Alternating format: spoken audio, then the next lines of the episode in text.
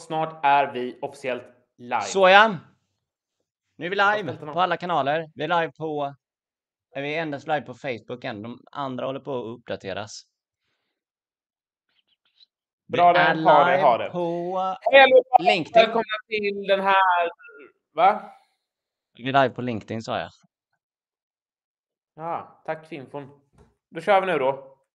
Ja, vi är live överallt. Hur många tittare har vi nu? Ingen eftersom vi precis startade. Tre. Hej allihopa och eh, välkomna till den här livesessionen med Distansakademin. Tyvärr är vi några minuter sena, men det hoppas vi att kunna ta igen med tre gånger så bra innehåll. Vi hoppas att ni har det bra i eh, den svenska sommaren som är mulet, regn och typ 16 grader och att ni är taggade på att ha en session här. Idag kommer vi prata om hur man går från att eh, kunna programmera, som vi håller på att lära oss på Distansakademin, till att landa det första jobbet som programmerare eller starta eget företag och eh, bygga saker med kod som kan omsättas till pengar. Och eh, vi som ska hålla den här sessionen heter Daniel Frallan Fransén och Linus Rudbeck. Jag håller just Linus nu på Limpan. försöka- Linus Limpan Rudbeck, självklart. Missade den. Svårintervjuad. Men vi försöker hitta dig på TikTok så att vi kan gå live tillsammans där med, så att vi kan co-hosta. Eller kan du skicka en inbjudan? Jag vet inte om jag någonsin har gjort det. Ja, Jag vet inte hur man gör det. Ja, fuck. Eh, tryck på värdar och sen ska jag väl dyka upp där. Fab, Fabian. Kom in igen här nu så eh, avslut. Musik, va? Ofta med musik i liven. Multigest. Nej. Hallå, hallå. Jag fick en jättebra fråga här. Coop eller Hemköp? Mycket relevant. Vi Inte hugga papper, det kommer aldrig komma framåt. Svara. var... Gör man ens Jag måste avsluta den här. Vad sa du? Är det så här ostrukturerat när du och Jakob gör det här? Nej.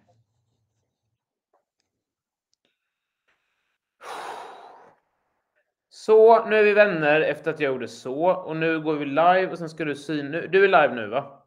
Ja. Nu kommer det synas om jag gör så. Ska det synas som värd. Då kan vi göra så att vi trycker på värdar. Där. Så. Ja, ah, men så ja. Nu är vi live här och där och där och här. Ah, nice. Åh nej, nej, nej, nej, nej. Nej, nu hör vi dig här i telefon. Okej. Ja, men nu är vi live överallt och vi är... Eh, ja, vi har ju startat för en stund sedan. nu kan vi köra igång på riktigt. Ja, bra. Så idag kommer vi prata om eh, hur man landade första utvecklarjobbet eller programmerarjobbet och hur man omsätter programmeringen till pengar. Vi kommer ta steget vidare och gå ifrån eh, att vi teoretiskt pratar om vad man kan lära sig till vad kan man sedan göra när man har lärt sig det och kan börja som sagt eh, omsätta det i pengar. Och vi har med oss eh, Linus Lindman Rudbeck här som en eh, specialinbjuden gäst för att han är så förbenat snygg och Ah. kan programmera och kan företag med, med programmering. Så först en liten eh, introduktion av Linus. Eh, vem är Linus? Jag heter Linus Rudbeck och jag driver Distansakademin Eh, där vi utvecklar utvecklare. Så vi lär, program, lär ut programmering på distans. Jag har jobbat ett antal år, först som utvecklare eh, efter högskolan. Då, då drev jag mitt eget eh, företag tillsammans med Daniel. Ehm, då har jag jobbat som systemutvecklare och webbutvecklare och teamledare och, och, och så. Och sen för något år sedan så Eh, flyttade vi fokus lite ifrån själva utvecklingen till att utbilda och så startade vi Distansakademin och Distansakademin lär ju alltså ut programmering online. Så jag är både här eh, på kontoret och hemma och bygger kurser, men är också ute väldigt mycket och föreläser och utbildar inom programmering. Så jag brinner för att utveckla utvecklare, alltså hjälpa folk lära sig programmering. Wow, vilken superpitch! Eh, ni som är inne i liven, skriv jättegärna era frågor och eh, dela liven och skicka likes så fler kommer in och tittar på det. Vi borde ha som målsättning att försöka ha i alla fall minst 200 tittare här sam simultant, tycker jag är lämpligt. Det är dubbelt ljud, skicka... får jag höra. Det är, jag tror att det är från dig. Jag hör... Jag har hanterat det för fem minuter sedan, så det, det är fixat. Nu är det inte dubbelt ljud. Jag fick kommentarerna. Jalla dalla, är det dubbelt ljud nu eller? Är det dubbelt ljud fortfarande? Så medan vi väntar på svar där så kan vi gå vidare då. Just det. Men just du, du berättade tidigare om hur du började bli intresserad av programmering och så vidare. Och eh, nu är då frågan. När var första gången som du insåg, kom till insikten att wow, någon vill faktiskt betala mig för det här jag gör? Kan du berätta lite om det? Det var när jag gick i gymnasiet och eh, hade lärt mig att bygga webbsidor, väldigt enkla webbsidor i POP, HTML, CSS och JavaScript. Och då var det min farbror som driver ett företag som hjälpte, eller som eh, hjälper kommunen att ha koll på typ fotbollsplaner och, och så ja, liknande. De behövde ett sätt att hålla koll på hur mycket tid de lägger på de olika aktiviteterna. Så hur mycket tid har vi lagt på det här, och, alltså den här fotbollsplanen och hur mycket tid har vi lagt på den här ishallen och så vidare. Mm. Så för att hålla koll på det så behövde deras anställda logga in på ett system där de kunde skriva in hur mycket tid de la på de olika eh, delarna. Och det byggde jag då i, med hjälp av POP som jag nyss hade lärt mig från gymnasiet och eh, HTML och CSS och JavaScript. Okej. Okay. Men när du säger så att du byggde, det låter som att det är liksom världens enklaste sak, men för mig när jag hör det så låter det alltså obeskrivligt svårt. Alltså, du fick i uppdrag att bygga en hemsida för att hålla koll på massa fotbollsplaner. Alltså, hur började du med att angripa problemet? Alltså, hur målade du upp? Alltså, hur, hur kunde du ens föreställa vad du skulle göra? Men när vi har jobbat med webbyrån så har vi gjort effektkartläggning och förstudier. Det här är alltså en person som är typ 17 år. Du tog dig an ett ganska stort uppdrag. Du hade inget direkt stöd från dem gissar jag. Hur liksom steg för steg tog du dig an och högg till uppgiften? Jag hade faktiskt en projektledare som eh, var son till han som drev det företaget och han eh, såg till att det var tydligt vad som skulle göras och i vilken ordning och även vad som kanske inte behövde göras och peka mig i rätt riktning och sånt. Så han hjälpte till med mycket av det så jag kunde fokusera på just kodningen. Så han hade byggt massa skisser och, och sketcher och förklarat med ungefär så effektkarta som du pratade om vad som eh, skulle göras eh, på de olika plattformarna. Var han utvecklare också eller? Han hade utvecklat en del. Han hade inte lika mycket erfarenhet av utveckling, men han hade, han hade läst lite utveckling tidigare och han hade mm, mycket erfarenhet av att eh, leda och driva projekt, fast då främst inom typ animering och, och filmning och sånt. Mm. Lite bumslang. Nice! Men vad var det för pengar i ett sånt första projekt? Jag fick en timlön på, jag minns inte om det var 120 eller 150, men jag fick en timlön på någonstans mellan 100 och 150 kronor säger vi. Och det var, eller, eh, cirka 100 timmar på det. Så säg att det var typ 12-13 tusen i eh, betalning som jag fick för det. Och det var jag gjorde det här över sommaren och eh, det var sista året i gymnasiet. Så det var riktigt bra betalt ändå tyckte jag för, eh, för den tiden. Verkligen. Och det är det när alla andra skottar snö, kanske man inte gör på sommaren, men städar och säljer glass och ja. skit, så gjorde du något roligt här ju. Ja, verkligen. Jag lärde mig hur mycket som helst. Gjorde du några stora misstag eller någonting, eller var det något som du tog med dig? Något som hände som inte gick helt hundra? Men vi har gjort projekt i fyra, fem år i Redcape, så det går ju fortfarande åt helvete då och då. Men jag kan tänka mig här är första gången som du ska göra något ganska seriöst. Hur gick det liksom? Jag minns inte, det var säkert massa saker. Det var ju tydligt att jag fick lägga mycket tid på att typ undersöka saker och lära mig saker och det var svårt kanske att motivera varje timma att jag skulle få betalt för det och vissa saker som jag behövde eh, lära mig som inte var direkt eh, alltså i projektet. Jag inte gjorde något direkt i projektet utan mer behövde läsa på någonting för att kunna göra projektet bra och eh, typ förhandla om de olika timmarna är någonting som jag fick lära mig att ta, jag fick mycket erfarenhet av då. Några direkta misstag gjorde jag säkert som sagt massor, men jag minns inte tyvärr de just nu som, ja, några som jag kan ta upp. Mm.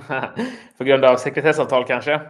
Men det var rätt häftigt. Men då, alltså, vad går det någon slags blodad tand då? Du kände att wow, det här som jag tyckte tidigare var kul att sitta i ett liksom, rum och, och, skriva kod, det kan du omsätta i pengar. Vad tänkte du vidare sen? Alltså, hur ville du jobba vidare med det? Alltså, ville du utveckla det framåt, den insikten?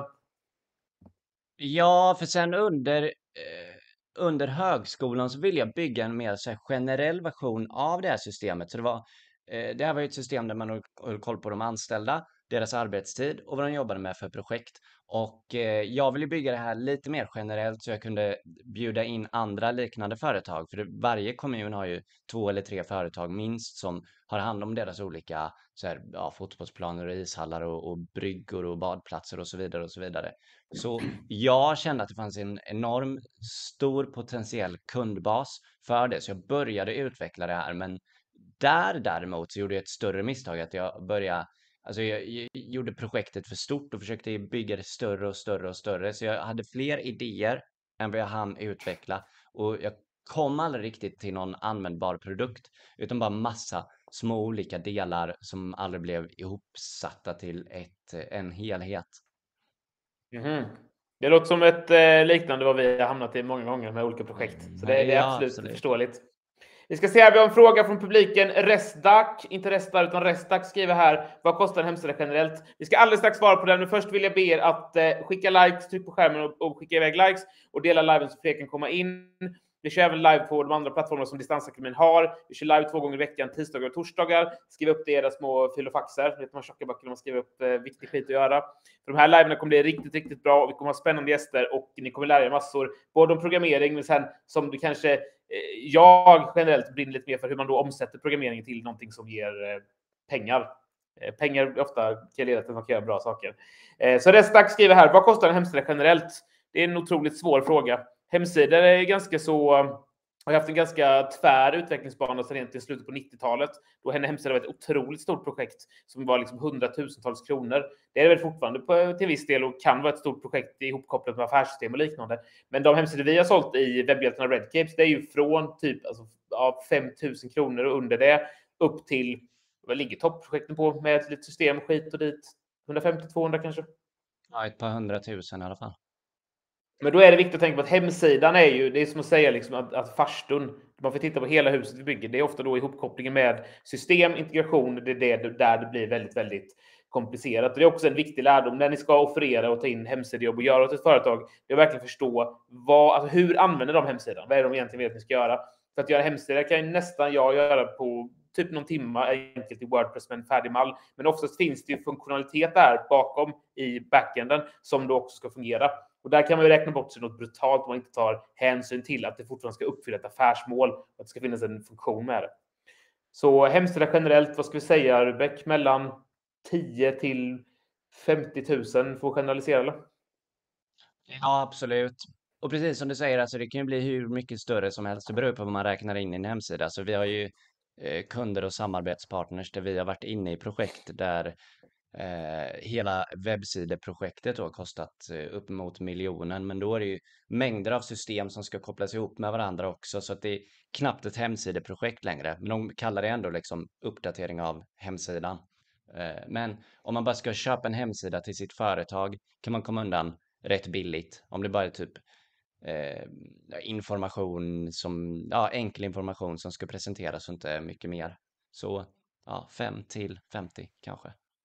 Men där har du alltid också en fördel ni som kan programmering och kan bygga vidare, för då kanske företaget som ni pratar med säger varför ska jag inte köpa one.com-sida för? Det kostar typ 40 spänn i månaden något typ. Mm. Och där har ni just begränsningen då, det är att där är ju bara en enkel, enkel informationsfrontpage. De kan inte bygga vidare. Vårt införsäljningsargument för Wordpress har alltid varit att ni får en informationssida som vi sen kan alltså iterera och bygga vidare på för att skapa mer affärsvärde på sikt. Det är otroligt begränsat i sådana här plattformar som typ one.com. Eh, så det är en väldigt tydlig skillnad. Men ställ gärna fler frågor. Eh, vi gillar när ni kommer med bra frågor. Vi, vi har lite frågor. Att, eh, Jaha. Vi har lite frågor som vi kan ta. Um, vi är ju live på TikTok och så är vi även live på uh, Twitch, Facebook, Instagram och LinkedIn. Så vi ser era frågor där och jag försöker komma ihåg dem jag hinner komma ihåg. Jag scrollar upp här Eh, för att se vad det är jag missat. Och den första frågan var innan vi egentligen körde igång med snacket var hur kan man lära sig koda hemma själv? Och det är en perfekt fråga till oss på Distansakademin. Enkla svaret är, är att, eller snabba svaret är att vi på Distansakademin har kurser på Youtube och eh, videoserier där du kan börja alltså direkt idag. Det är bara att gå till Distansakademins Youtube-kanal, så du går till Youtube, sök på Distansakademin, eller så går du in på min länk här på TikTok då. Och eh, alltså på min profil, trycker på länken och sen hittar du en länk till Distansakademins Youtube-kanal där. Och där kan du lära dig eh, HTML, CSS, JavaScript, Python, C-sharp med mera. Så eh, ja, det är där du ska börja helt enkelt. Och sen finns det mängder av eh, så påbyggnadskurser som vi har också. Men börja där och sen tar du därifrån och går med i vår Discord så hörs vi där. Nästa fråga var om vi har någon erfarenhet av webb 3-programmering och lite men inte jättemycket. Eh, lite blockchain också eh, erfarenhet, men även det inte jättemycket. Mm. Vi även Jakob inne i TikTok, så tjenare, hallå Jakob. Hur är det i Prag? Bra väder eller? Bra ölväder? Och sen sista frågan var, eh, som vi inte hanterat, det är vad ska man läsa på för att få jobb här i landet? Jag har själv börjat front-end, men känns som HTML, CSS och JavaScript inte finns så mycket jobb. Så jag skulle säga att om du lär dig HTML, CSS och JavaScript så finns det absolut mycket jobb. Eh, jag tror att det, eller jag vet däremot att det är fler jobb, alltså mer eftertraktat att eh, sätta sig in i backend, typ C-sharp eller eh, Python och lära dig det. C-sharp skulle jag rekommendera om det bara är liksom att du vill ha ett jobb inom programmering. Eh, men en viktig sak att tänka på är att du ska tycka det är kul också, så fokusera bara inte på det som ger dig ett bra jobb, utan även testa lite olika, testa lite backend, testa lite C-sharp, testa POP och se vad du fastnar för. För du kommer få enklast kunna få jobb om du faktiskt gör någonting som du tycker är kul, för då kommer du bli jättemycket bättre på det än om du bara gör det för att du vill liksom ha ett jobb. True, true. Here, here.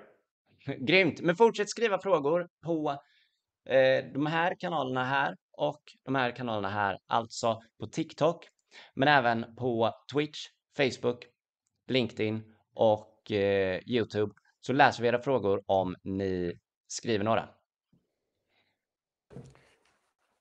Bra! Istället kan man säga att om man tittar generellt på, för du var på att du hade byggt ett system och sen så började du fundera på hur du kunde jobba vidare med det och det blev väldigt stort och, och eh, otympligt och eh, det får iväg lite för mycket. Och där kan man ju säga att eh, om man, alltså det, det är som du säger, att det är viktigt att ni funderar på vad ni tycker är roligt. Jag försökte lära mig POP.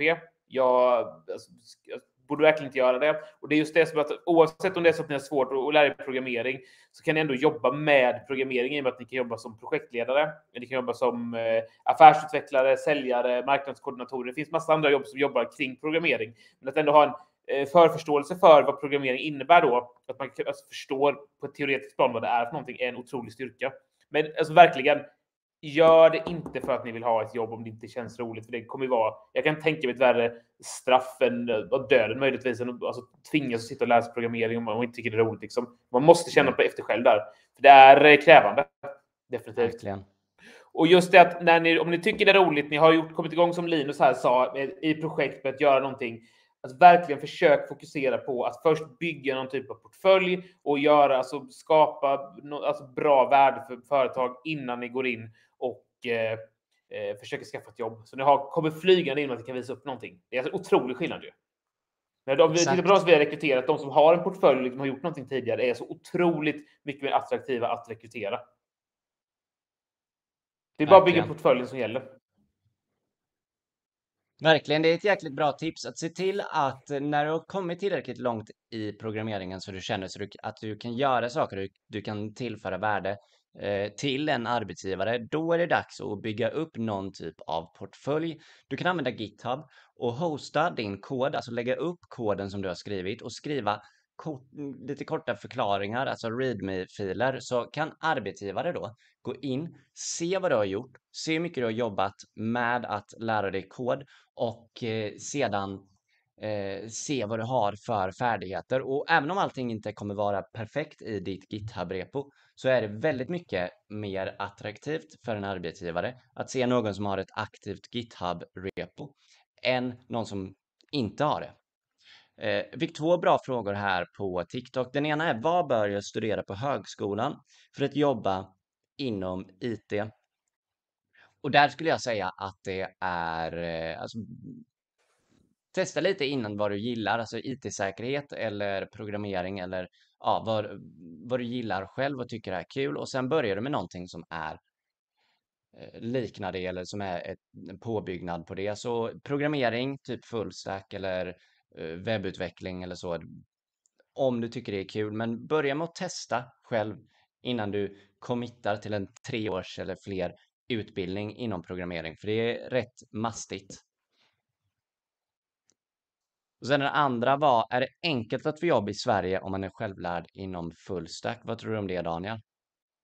Jag tror att det är alltid enkelt att få jobb i Sverige om man har en tydlig plan med det man vill eh, söka jobb till och att man, precis som jag sagt, bygger en portfölj och skapar en stark attraktionskraft runt sig. Det finns alltså ingen, inget företag jag någonsin, ja ett, men det, det är ett kast, men ett Nej. företag som jag någonsin hört talas om som verkligen övervärderar utbildning Alltså det som de kommer titta efter när de intervjuar er för att få ett jobb som programmerare, det är dels vad ni har för ambitioner framåt. Och det spelar liksom ingen roll om ni inte kan alla programmeringsspråk, för det går alltid att lära sig. Det viktiga är att man har ett logaritmiskt logiskt tänkande, att man vill lära sig, att man visar att man har jobbat hårt och alltså skapat mycket egna program, gjort mycket egna initiativ och byggt egna projekt, även på fritiden. Och har man det och kan tydligt formulera det och gör, alltså bygga anställningsintervjun när man är och presenterar sig på vad man har gjort och vart man vill, så är det otroligt lätt att få jobb. Tyvärr så är det så att den allmänna kunskapen och förmågan att eh, alltså genomföra en bra arbetsintervju är, är bedrövligt dålig. Jag har jobbat med rekrytering så jag har sett det tyvärr. Så jag skulle faktiskt eh, i det fallet försöka ta in tips på hur man helt enkelt gör en bra arbetsintervju. Vi kommer att ha kurser inom det också såklart på distansakademin inom kort. Och sen fokusera på att bara göra så mycket projekt som möjligt och eh, vara aktiv. Då är det lätt. Och utbildning är absolut inget krav. Så fastna inte på någon känsla att vi måste ha typ en magisterexamen i avancerad databaskunskap för att kunna få ett jobb. För det är verkligen inte så alls. Utan som Linus sa, innan tre år kandidatexamen och det här är tuffa utbildningar. Jag hade inte klarat det. Jag hade aldrig klarat den matten som är i de utbildningarna. Eh, testa gärna någon av våra gratiskurser eller så här, pröva koda själv. För annars är risken bara att det blir jättetråkigt att sitta där. vi ska se här. Vi fick in en bra fråga till här och eh, då är det Björn Ekholm som frågar. Hej, jag undrar om ni har någon kurs i C++ och eh, Python? Vad säger du om det Linus? Vi har en grundläggande kurs i Python på Youtube, så den finns tillgänglig helt gratis eh, redan idag. Så det är bara att gå in på ja, min profil här på TikTok är väl det enklaste. Trycka på länken där i min profil så kom, eh, kommer du till Distansakademins Youtube-kanal och då ehm, Vad hände där? Vad? det hände någonting med ljudet. Ja, skit i det. Okej, du kommer på min profil. En flashbang. Du, då, eh, vi, har en, vi har en gratiskurs i Python där i alla fall. Och Gratis är gott! Gällande, ja, och gällande Python, nej, C++, så har vi inte det än. Vi håller på att bygga en. Ah. Andreas Eriksson har någon till Flashback här att kasta in. Han skriver spot on. Vi har precis anställt en CTO med exakt det mindsetet, byggt massa egna kluriga grejer. Precis, och det är exakt en sån kille som eh, jag kan tänka mig att han är lik eh, Linus i profilen. Det är precis det här. Det handlar inte om att mycket utbildning du har eller vilka svåra kurser du har läst och mycket svåra ord du kan i anställningsintervjun. Utan de, alltså, arbetsgivare vill se att ni har, är gritty, att ni jobbar hårt, att ni gör mycket. På fritiden kollar ni inte bara på Netflix utan ni bygger även egna projekt. Ni har sålt dem till företag som har betalat för dem. Det är ett otroligt kvitto på att det ni gör är så bra så att företag betalar för det. Kan inte bli bättre. Hoha, vem älskar det? Grymt. Bra, men om vi är tillbaka till intervjun så, eller frågestunden, så är det vi var på just det här med att eh, komma igång och bygga egna projekt. Och sen i nästa läge så, då slog du din, eh, dina vad säger man, du slog dina, vad heter det? Slå sina smarta grejer ihop. vad säger man? Geniknölarna, jag vet inte. Nej, men man, man man träffar en annan och slår slår. Ja, vad heter det? Man slår vad? sina kloka huvuden ihop. Ser man Ja, det? Du slog ditt kloka huvud ihop med en eh, kollega kan man säga. Och vad hände då? Hur fick du, eh, hur 10xade du verksamheten genom att hitta en annan person? Eh, Jag, bör, jag startade tillsammans med en annan person som jag pluggade med. Eh, en enskild firma, så han hade en enskild firma sedan tidigare, vilket är ett företag som han startar för sig själv bara. Och sedan så, ja, han hade en sån sedan innan, så jag startade en egen. Och så började vi jobba tillsammans och fakturera tillsammans. Och fördelen med, med det var att vi kunde fokusera på att göra det vi var bra på och samtidigt dela erfarenhet och fakturera, alltså skicka, eh, ta betalt eh, från eh, våra kunder gemensamt och på så sätt så tjänade vi rätt mycket mer tillsammans. Alltså, vi tjänade rätt mycket mer per person än vad, det, vad vi hade gjort om vi hade gjort samma eh, typ av jobb eh, själva. I och med att vi kom längre och vi kunde hjälpa varandra under hela den här eh, utvecklingen liksom. Nice. Märkte ni också tydlig skillnad på de uppdrag ni kunde ta er an? Att ni hade mer eh, muskelkraft, hjärnkraft? Ja, absolut. Vi kunde göra fler saker eftersom vi var... Alltså mina kunskaper plus hans kunskaper är lite så att ett plus ett blir tre, eller vad man brukar säga. Att just att mina kunskaper plus hans kunskaper eh, gör att vi, vi kan göra saker som... Ja, vi, vi kan göra mycket mer än vad vi hade kunnat göra på egen hand. Så därför så kunde vi ta oss an nya uppdrag och vi kunde även eh, göra dem snabbare och bättre. Så vi sammanfattar så här so far. Nummer ett, gör projekt och försök få, ta, få, få tag i företag som vill ha era projekt.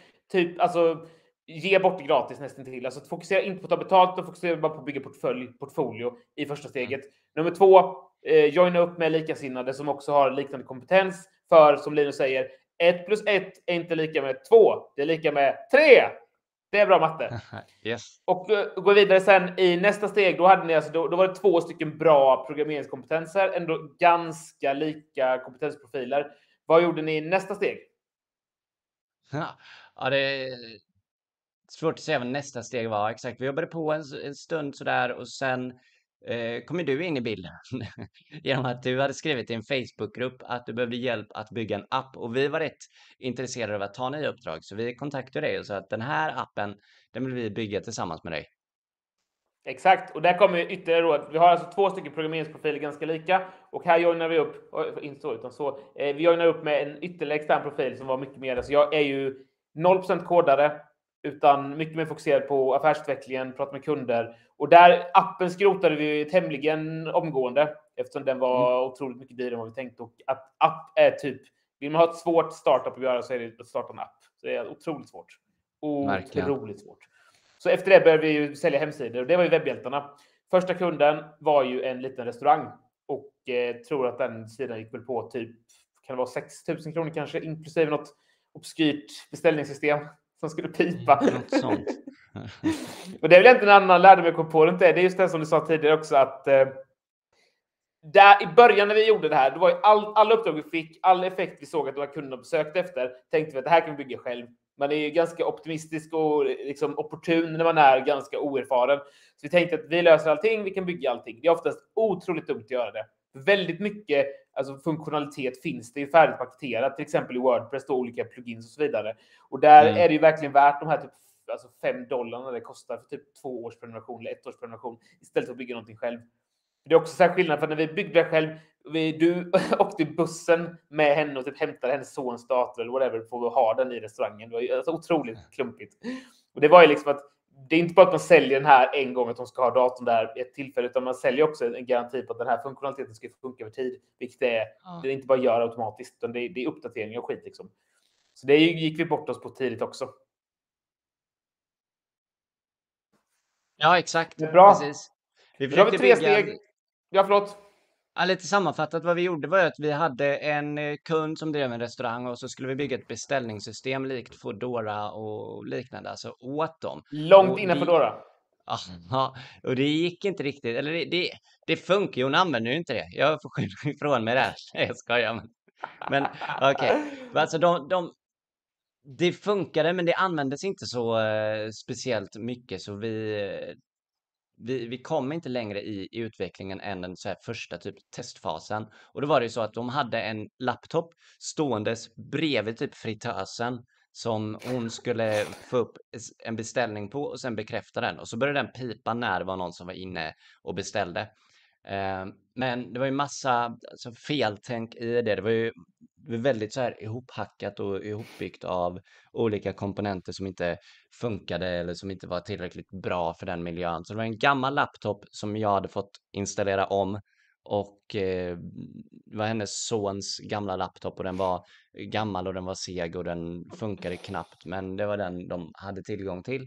Och eh, sedan ställde vi den bredvid fritösen på restaurangen för det var det enda stället som den fick plats på och eh, mm. ja, det säger sig självt att den började pipa när man eh, när man beställde någonting där, men hon märkte inte det för fritösen lät för mycket och det kom olja över hela tangentbordet och ja, massa problem helt enkelt. Så det funkade inte riktigt och vi borde kanske egentligen använt något färdigt system där istället eftersom det finns många färdiga system för liknande tjänster. Exakt. Det är eh, egentligen den sista lärdomen för dagens session. Det är just det att eh, titta på det som finns färdigt. Väldigt mycket finns färdigt. Eh, mm. Det var ett svenskt företag som gjorde det här pluginet. Vad var det? Enda pluginet för typ var det Swish till Wordpress. Det är helt otroligt. Ja, precis. Krokodil tror jag de heter. Var inte Red, Red Lab? Red Lion? Ja, Krokodil. Ja, det, ja okej. Ja, jag blandar ihop dem med, det är kanske de som gör Klarna-pluginet. Ja, jag vet inte. Ja, Whatever, men det, det, finns ofta i alla fall. Och de, de har gjort det och det, ja. det enda de företagen jobbar med är att de driftar ett par sådana här plugin och de lägger liksom väldigt mycket tid på att hålla det uppe och flytande. Och så fort man mm. garanterar kunden en funktion så garanterar du att den ska funka över tid och där är det antingen får du ta betalt för det och det kommer kunden typ inte vilja betala över så lång tid. Eller så kommer du släppa och sen skita i det, vilket gör att kunden blir missnöjd. Mm. Två tråkiga scenarion. Så det är bättre att kolla runt. Eh, men vi kom igång lite sent, men tiden börjar närma sig avslutning. Så vi ska försöka summera den här sessionen idag där vi pratar om hur man omsätter programmering i pengar. Så har vi följt här Linus resa som har fått hand nummer ett. Puff! Fick göra det här fantastiska fotbollsstädarsystemet, mm, mm. webbaserat. Och insåg att det, det gick bra. Där hade han en projektledare med sig externt, vilket gjorde att det blev lättare. Han lärde sig massor. Nummer två, gick in i utbildningen och började att eh, bygga system ihop med en eh, eh, kompanjon med likvärdig, samma liknande kompetens, vilket gjorde att de kunde skala upp och testa en större projekt. Och nummer tre, hon träffar en ytterligare mer avskild kompetens, vilket gör att de kan gå på och lägga en person som mer jobbar bara med aktiv kundbearbetning, vilket gjorde att webbhjältarna kunde starta. Så tre stycken tydliga steg för dig att ta dig an efter du börjar programmera. Programmering är kul, yes. men det går inte att ha kul utan att man kan leva på det. Och leva på det gör man att man säljer de tjänster man kan erbjuda. Och de ska mm. man sälja för att de är så bra, inte för att, det är så, att man är så bra på att sälja. Så eh, med det sagt så ska vi wrappa. Har du mer frågor på din sida där Linus som du vill att vi ska attackera? Ja, Eh, två, två eller tre stycken. Ska se här om det, vad det var för några. Okej, okay, vilken nivå är det på Python-programmeringen? Och det här var, den frågan fick jag förut när vi pratade om Python-programmering på YouTube. Och det är grundläggande. Så det är för dig, för dig som inte kan någonting, som vill testa på hur det är att koda lite. Den, alltså det första steget inom just Python-utveckling, den finns mm. gratis på vår YouTube-kanal. Det är den verkligen grundläggande. Kan... Så enkelt att till och med jag ska kunna testa det och då är det grundläggande. Så det, den kan alla våga testa på riktigt. Do it. Den här frågan tror jag du kan bättre än eh, jag, men det, varför tjänar så många i USA cirka 120 000 per år som programmerare, men i Sverige är det inte alls likadant? 120 000 dollar då eller? Jag misstänker det. Per år. Alltså egen konsult som snurrar en egen firma och bara gör uppdrag ligger väl på mellan 1 och 1,5 miljoner i årsomsättning skulle jag säga. Så där är det ja. typ samma. Att de gör det som lön är väl bara att USA har ett helt annat alltså ekonomiskt, socioekonomiskt system. De betalar mindre skatt och tjänar mer för de som tjänar mycket och de som tjänar lite tjänar extremt mycket mindre. Så det är bara att det är olika länder. Men som egen konsult om du bara jobbar som konsult på ett stort företag mot typ Ericsson eller något, alltså någon myndighet så ligger på typ 1,5 miljoner i årsomsättning. Sen kan du plocka ut det i lön, då har du typ den lönen också. Så det är väl inte något uppseendeväckande. Det är väl typ där seniora kompetens ligger, ska jag säga. Du har rätt i och det är jäkligt bra att, eh, att nämna det att om man kör eget företag, typ som en enskild firma som jag gjorde eller eh, aktiebolag då, då kan man ju omsätta de pengarna i företaget som ensam utvecklare och man kan använda mycket av dem till att göra avdragsgilla kostnader för att köpa typ eh, ja, dator och annan utrustning till företaget. Så det, det är ett bra sätt att, eh, att börja och att eh, använda sin liksom, kodkunskap. Sen, är det just frågan... att, den, den, att få de pengarna där kräver många där kanske ligger på 5, 6, 7 plus års erfarenhet. Så det kan ju mm. lämpligt kanske gå in och börja jobba som anställd på ett större företag, få lite erfarenhet och sen driva igång den egna karriären. Just det. Ja, men det där är det också. också. Det är ju, men det är ett otroligt bra liv om man gillar att jobba lite och tjäna mycket. För det är otroligt svårt att som anställd få tjäna de pengarna de gör. Och tanken precis som du säger att de kan köpa mycket på firman, typ allt, så är det också väldigt, väldigt lukrativt. Absolut. Vad pluggar du i högskolan? Fråga eh, fick jag frågan och jag vet inte om det var till mig eller till dig, men jag pluggade på JU, Jönköping University, eh, mjukvaruutveckling mobila plattformar, alltså datavetenskap, ingenjörsutbildning. Jag pluggade personalprogrammet. Yes. Sedan, ja, det var den. Nej, sen hade vi en till på Youtube här. Hur stor roll spelar ålder tycker ni? Är det för sent vid 50? Nej, alltså jag skulle säga att det där är otroligt låst mindset att tänka att någonting någonsin är för sent. Alltså känner du att du är sugen på att göra en utmaning så är det minsta du kan göra mot dig själv att du testar i alla fall. Annars kommer du aldrig veta hur det gick. Och jag menar, rent kognitivt, det är säkert folk som säger att det är svårare att lära sig ett språk efter man är 20, men det finns folk som kan lära sig sex språk efter de fyller 50. Så jag tycker att om du känner dig sugen på att göra det så är du skyldig dig själv att testa i alla fall och pröva någon av våra gratiskurser och se om det är värt och om det är roligt. För är det så att det är roligt så kommer du få ett eh, rikare liv tror jag, om du följer ditt hjärta. Absolut, det tror jag med. Try it! Grymt! Det var det vi hade. Bra! Tack för att ni har eh, lyssnat. Tack för att ni har tittat och tack för att ni har ställt frågor till oss.